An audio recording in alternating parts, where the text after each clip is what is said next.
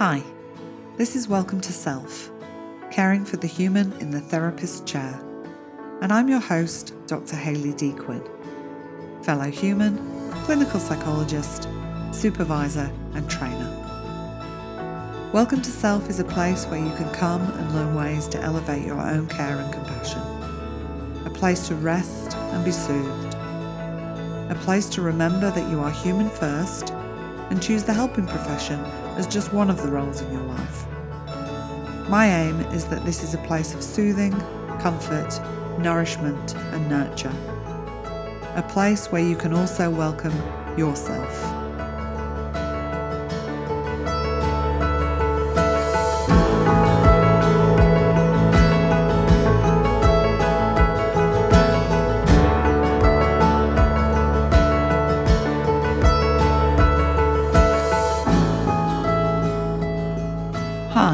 Welcome to another episode. I'd like to take a moment of gratitude for Abraham, who left me a message. He said, "When I was working on my clinical psychology doctorate application, your podcasts were incredibly valuable.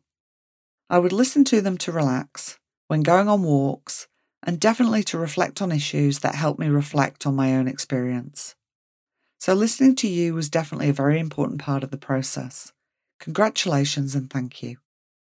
Thank you, Abraham. Feedback like this really does mean a lot to me and keeps me motivated to continue bringing you more episodes. I want to start this episode by saying, please always remember, you matter too. You are more than a helping professional. You are an important, valuable, lovable, and worthwhile human being. I want to talk to you today about boundaries. Boundaries are containing for everyone.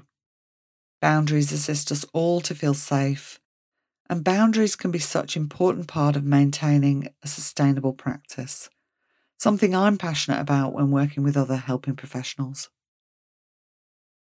The problem can be that it is often easier said than done, particularly if we've not spent time reflecting on why these things are hard for us. Think about your own history and ask yourself, what is it about your own experiences that helps you make sense of why this might be challenging for you? We can get caught up in worry about clients, and it's important we think about how we can manage this, especially when it starts to intrude into our time off. Know your limits, check your expectations of both your clients and yourself. Leave the responsibility where it belongs. Think about what you can and can't do, and focus on what you can do. Acknowledge that certain things feel difficult. Be with your discomfort. Validate how you feel and support yourself with compassionate self-talk, physical soothing such as a hand on heart or soothing rhythm breathing, and focus on things that are fun and or meaningful to you.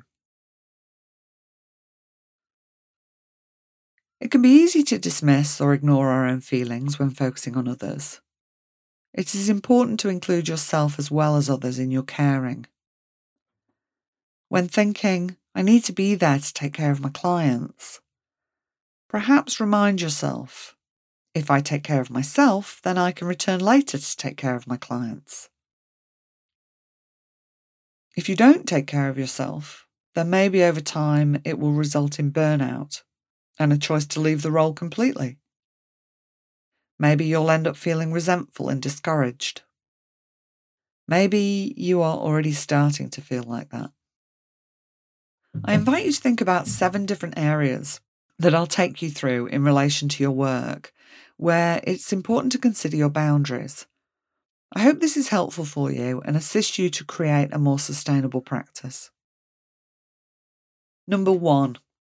Days and hours for client work. Think about the days and hours you want to work seeing clients. Spend some time reflecting on what else you want to do during your week and how you might find time to fit these things into a sustainable schedule. Now, I realise this is easier to do if you work for yourself or in a more flexible workplace. If you don't, it might be about having some conversations, which might be challenging or uncomfortable, with your employer. Be clear about your requests and the reason why you're asking for them. Most reasonable people, if they can, will want to accommodate their employees. Research shows that happy employees are more productive employees, so it's best for everyone. You might also want to reflect on how much work you're doing outside of your paid hours. And are you being asked to do this, or is your motivation coming from fear or wanting to people please? I often hear people say things like, if I don't work the extra hours, I'll never get anything done. This needs to be recognised as a systems or organisational problem. If your workplace is understaffed, is it really okay that you're expected to bear the burden of that? Working outside your contracted hours without additional remuneration and negotiation is not your responsibility. So, assuming you have the choice or agreement with your employer, once you've chosen these days and times, make it clear to your clients that this is your availability. This can be done via your website, social media accounts, voicemail messages, and on your email responder. If you recognise yourself as a people pleaser, as many people do, you will want to be aware of your own feelings when someone is asking you to work outside of these hours.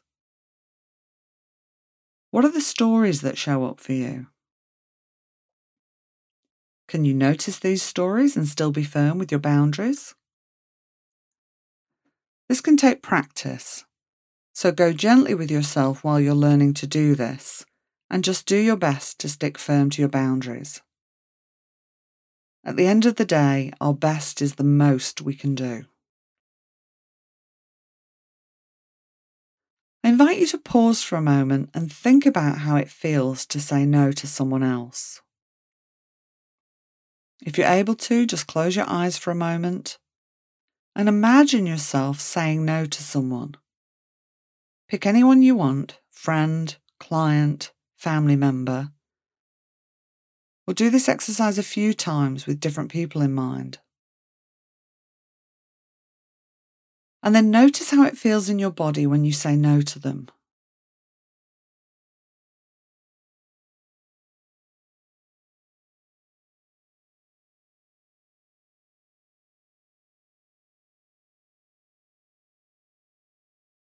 Also notice any thoughts and stories that show up.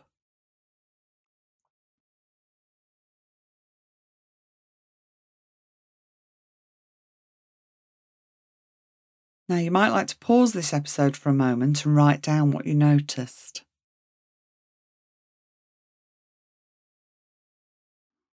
So, how can we be with ourselves when this discomfort shows up so we can take compassionate action rather than fear-based decision-making? One of the things I've always found helpful is to have a policy to refer back to. Being able to say to someone, I will have to decline this as our policy is X Y Z, can feel easier than saying, I'm not doing that for you. When developing policies and practices for your work, it's important to develop these from your wiser, calmer self. Connect with your values and remember yourself as a whole human being, not just a helping professional. This way you have something to lean into when you are struggling to enforce or maintain your boundaries. When it comes to time management, we can end up with competing demands. We can get caught in the language of need and want, and then the need gets priority. This can be tricky, because imagine the situation where a client says, I need to see you. And you've been thinking, I want to have some time with my friend having fun. Likely is your mind is going to prioritise the need of the client over the want of your own. The thing is, the request from the client is also a want. They want to see you. And unless it's an emergency situation, they don't actually need to see you. They could see you at your next available appointment. Also being aware, if it's an emergency situation, it might not be you they need to see. It could be that they have to go to emergency or consult with somebody else in their helping team. By being aware of this use of language, we are more able to tune in and check whether what is being asked is a need or a want. And when we also slow down and take into account our own needs and wants, we can make decisions from a soothed, calm mind, as opposed to making them out of fear, people-pleasing, and neglecting our needs. Number two, types of clients. It is worth spending some time thinking about the types of clients you want to work with. And remember, you can choose who you work with. You don't have to work with everyone that asks you. And it's not realistic to think that you will be the right fit for everyone either. Again, I recognise that in some workplaces, this is not necessarily the case. Think about the client presentations you are enjoying working with and those you don't, and why that is. Think about the age of client you enjoy working with and those you don't, and why that is. Think about your skill set and who you can best serve. Think about areas of practice you would like to develop and the types of clients that would include. Once you've decided the types of clients you would prefer to work with, write this down. And next time someone contacts you to inquire about your availability, come back to this and ask yourself, would saying yes to this client fit with the business you are wanting to build, or would you be better off declining and referring on to someone else? Again, notice any discomfort that shows up when you think about this, and reflect on what that is about for you. And are you able to be with that discomfort in service of building the business you want to be working in? Notice if your default is to say yes to everyone that contacts you, and think about what is motivating that. Number three, session length. This can be a tricky one for many practitioners. Staying within the boundaries of session time can be difficult, particularly for early career therapists and for more seasoned practitioners too. Notice the thoughts and feelings that show up for you when you move towards ending a session, or when your client starts to tell you something new near the end of session, or if your client is upset when the session time is drawing near. Reviewing these thoughts and feelings in supervision can be helpful. Working on time management can also be helpful. Lots of practitioners have difficulties finishing sessions. This is not an area that is taught well, so it's understandable that you might struggle with it. It can bring up feelings of, I'm a bad therapist, I'm not caring enough, or I haven't provided enough to my client this session. You may have, as a child and throughout your life, learned not to interrupt others because of a belief it's rude. Again, I invite you to reflect on your own experiences and how these may influence your work as a helping professional. Think about whether you have yourself set up in a way that you can see your watch or a clock in the therapy room, or on your computer if you're doing telehealth. Sometimes it's the simple things being changed that can be really helpful. If you don't know what time it is, how can you know when to end the session? Although we can develop an internal clock over time, you'll likely still need something to check against. Take a moment and ask yourself, what would be helpful for me to assist with time boundaries? And as you do that, I'm going to have a quick drink of water because I'm noticing my throat is starting to get a bit scratchy. It's so important that we tune into ourselves so that we can respond in helpful ways. For example, rather than me just pushing on and realising by the end that I've got a really sore throat. So number four, lunch breaks. Do you have scheduled lunch breaks? Do you actually take those scheduled lunch breaks? Or do you find yourself working through them, making calls, answering emails, doing notes? Taking regular breaks throughout your day and allowing yourself to get up and move around is important for your own well-being. Plus, it's very important to stay hydrated and nourished to enable your brain to work effectively. Neglecting self-care throughout the day can have longer-term effects on your health and well-being. When planning changes, it can be helpful to get specific. So spend some time thinking about the following. What time would you like to schedule your lunch break? How long would you like your lunch break to be? What would you like to do during your break? What do you need to be mindful of not doing during your break? Do you spend your time returning calls, answering emails, attending to other people? Try and see your break as non-negotiable. Your future self will thank you for it.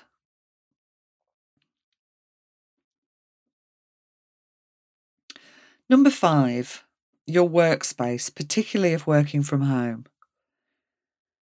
It is important that we recognise that our personal life impacts our work and our work impacts our personal life. Particularly during the covid nineteen pandemic, many people have moved their work to their home environments, and these boundaries have become blurred. I had a home-based practice for many years and then chose to open the Compassionate Wellbeing Centre so I could have colleagues working with me. Anyone who is thinking of having a solo practice, whether at home or somewhere else, it can be good to consider how you'll stay connected with other practitioners to avoid the sense of isolation. You might like to join me in the Welcome to Self, Caring for the Human in the Therapist Chair online group. Feel free to reach out at hello at dr hayley d quinn dot com for further details. Creating a workspace that separates you from your personal life is important. When you are at work, you want to be able to focus on work and vice versa. One of the challenges that has been prevalent throughout the covid nineteen pandemic is managing work from home. Many of us moved to telehealth either through choice or due to regulations. Having a separate space that you can close off at the end of the day can make a difference to how your mind thinks about where you are and what you need to be doing. If you're constantly looking at your computer, it's more likely you'll be thinking about work you didn't get done that day, or being tempted to check work emails. When you finish work, if you're like most people, you'll have plenty of other things that need your attention. For example, what you're having for dinner, taking care of children, parents, pets, other committees or sports you're involved in, creative passions, housework, paying bills, time for rest and fun. You can't be present to these things if your head is still stuck in work. Importantly, you can't rest and restore if you haven't switched off from work. How can we use symbolism to end our workday and transition into home life? Using imagery can be helpful, and something I started doing when I was a psychology intern. At the end of the day, I would imagine my clients climbing a ladder and being tucked safely away into the filing cabinet until I came back to the clinic and took them back out. You might pass a bridge or go under a tunnel on the way home and imagine that work stays on one side as you move towards home. You might choose a particular space in your home where you spend just a few minutes sitting and engaging in some soothing rhythm breathing before heading into the house and reconnecting with others. Think about what you can do that will assist you with your boundaries between work and home. Find what works for you, and this may involve testing some things out and seeing how well they work. Get creative if you need to. Number six, relationships with colleagues and or management. This one is a much bigger topic than I can cover in the rest of this episode. So I invite you to just take a moment to think about how much of your time at work you give away to colleagues and or management. Time answering their questions that don't necessarily relate to your own work, How much time do you spend on projects that are outside of your work requirements because you find it hard to say no or want to be helpful? How often are you the person that runs the errand or takes on tasks that no one else seems to want to do? Now, this is going to differ from workplace to workplace. If you work in solo practice, you might want to reflect on how often you're answering emails or messages from colleagues and friends that just need a bit of advice. Or perhaps you're giving away your thoughts and ideas when someone just wants to pick your brain for a moment. If you're someone that is struggling with relationships in your workplace, I encourage you to seek support. Number seven, technology. Think about how you access your work emails. It can be helpful to have access to work emails and preferably work calls on separate devices, so you're not having to filter out what to open when outside of work hours. Out of sight, out of mind can be helpful when you're wanting to separate work from home. If you run a business page on social media, be aware of people contacting you outside of your working hours via these pages. Just because you're on social media when you're not working and see a message from a potential client or work colleague does not mean you have to respond to that message. You can make a note to respond when you're next back in work mode. Sometimes it might suit you to reply to an email when you have some space in an evening. This is your choice.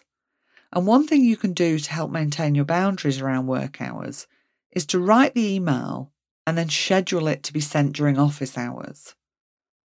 You don't necessarily want people seeing that you sent an email at nine p.m. or three a.m. Yes, I've received those. Alternatively, you could add a statement to your email that indicates to people that you have sent the email at a time that suits you and that you encourage them to do the same.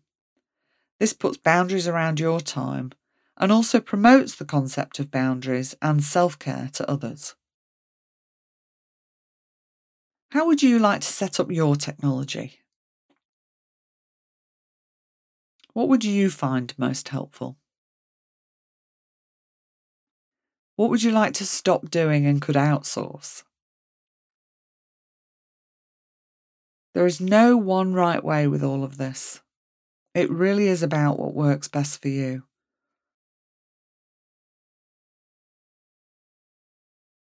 This has been a brief review of some of the areas it's important for you to have healthy boundaries. As a topic area, boundaries is a big one and applies to all areas of our professional and personal life. There are a number of great books on boundaries, including Setting Boundaries by fellow psychologist Doctor Rebecca Ray. I recently chatted with Rebecca on the podcast about burnout and recovery, and if you haven't already tuned into that one, I recommend that you do. It's episode twenty-six. Do yourself a favour and gift yourself some time to reflect on your own boundaries and think about how you could work on this area to assist with your overall well-being. Thanks for tuning in. I'd love to hear your feedback. You're welcome to follow me over on Instagram at, at Doctor Hayley D Quinn, and you can message me there or reach out via email hello at d r haley d quinn dot com. Go well and go gently with yourself. Thank you for sharing this time with me today. I hope your time here was helpful and supportive. If there has been something in this episode that you have found helpful, I invite you to share it with another person you think might benefit. I'd also love it if you'd like to leave a review wherever you tune in. Reviews really help to increase awareness of podcasts, meaning I can spread helpful information more widely. All reviews are welcome and much appreciated, as I know they take time out of your day. Music and editing by Nyssa Ray. Thanks, Nyssa. I wish you all well in your relationship with yourself, and may you go well and go gently.